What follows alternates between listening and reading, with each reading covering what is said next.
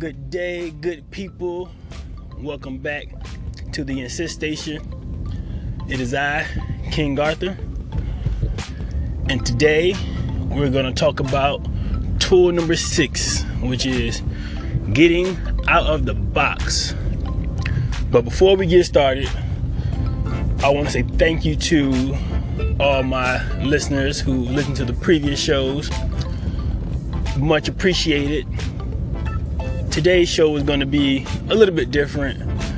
Uh, listening to some of the criticisms and comments that my listeners have said, we're going to try things a little differently today. And with that being said, we're going to get right into it. Uh, getting out of the box. Getting out of the box is a, a special thing while insisting. Getting out of the box has become a universal law for anyone who desires to insist. It helps you outrun the monster that is giving up. This tool we're going to treat like we're training for a marathon. Marathon runners are very good at being comfortable with being uncomfortable. They have to train beyond the means of the race.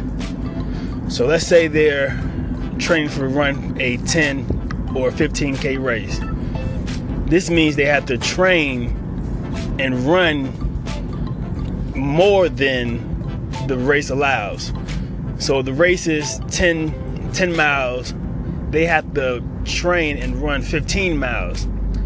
This way it'll help their body get acclimated to running the the length of the race and while, while they're training for the race, they train in all kinds of conditions. They run in the rain, they run up hills and mountains, they run in extreme heats, just to get their body used to toughness, just to get their body used to being ready for what's ahead. And even when marathon runners first start, their first marathon, they may run maybe 1K or 2K, but they still train like they're training for a 3 or a 5K. Just because they don't want their body getting used to going just the distance that they're going. They look forward to becoming professional marathon runners and eventually being able to run the 15 and 20k races. But they still have to start and prepare like like the race that they are running is longer than what it actually is. So I want to translate that into insisting in your life because we all have to be, or while you're insisting, you have to be comfortable with being uncomfortable. While using the tool, getting out of the box, we want to seek opportunities to be uncomfortable almost. We want to find ways to help others, even if it makes us uncomfortable. I kind of talked about in the last tool how helping others is more important than seeking help for yourself. And this tool kind of expounds on that a little bit. Getting out of the box, it helps you gain more life experience and inspirations that you're able to bring back to your own craft and to your own career. Um, let's look at entertainers and actors and actresses. They have to go out and sometimes be very uncomfortable in certain situations or doing things that they're not used to doing but that only brings more inspiration, more relatability to their craft and to their characters that they may portray. Getting out of the box opens up a whole new world that you may not have realized before. The other night, I was watching uh, the TV, this show called Dirty Jobs, and he does all kinds of extravagant and unique things. The two jobs he was doing the other night was uh, marble maker, who knew such uniqueness went into making marbles? He used extreme heats. There were some special tactics and um, equipment that went into marble making. And then he even made some priceless marbles.